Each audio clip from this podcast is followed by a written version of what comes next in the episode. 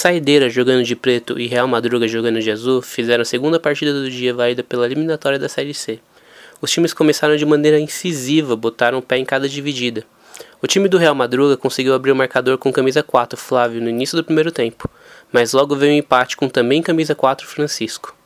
O jogo ficou bem disputado no meio, com os dois times buscando construir e as defesas segurando os ataques, até que por volta dos 8 minutos o camisa 16, Bruno, ampliou em favor do time do Real Madruga. O jogo ficou mais truncado e após boa jogada, o camisa 7 Bruno limpou o goleiro e empatou a partida para o Saideira. O time do Real tentava construir boas jogadas ao pegar a sobra de uma rebatida antes mesmo que ela tocasse no chão na quadra. O camisa 33 Gabriel acertou um belo chute no gol. Aos 19 minutos da etapa inicial, colocando Saideira novamente na frente. Pouco tempo depois, ainda antes do fim da primeira etapa, o camisa 8 Michael ampliou em favor do Saideira.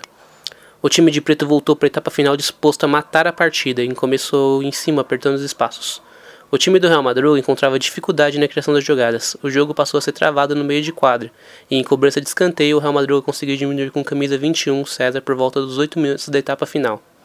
O time do Real Madruga tentava impor maior pressão sobre a saída de bola de saideira, que por sua vez buscava valorizar a posse. Por volta dos 13 minutos, o camisa 4 Francisco ampliou para saideira.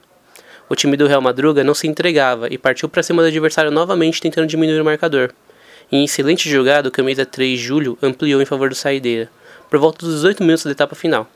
O time do Saideira, quando tinha a bola, buscava trocar bastante passes com tranquilidade, rodando a bola. Já o Real Madruga fazia de tudo que podia para limpar e bater em gol, na esperança de diminuir. O shootout em favor do Saideira, convertido pelo camisa 3 Júlio, deu números sinais da partida, placar final 7 a 3 para o Saideira. Confira a entrevista com destaque da partida.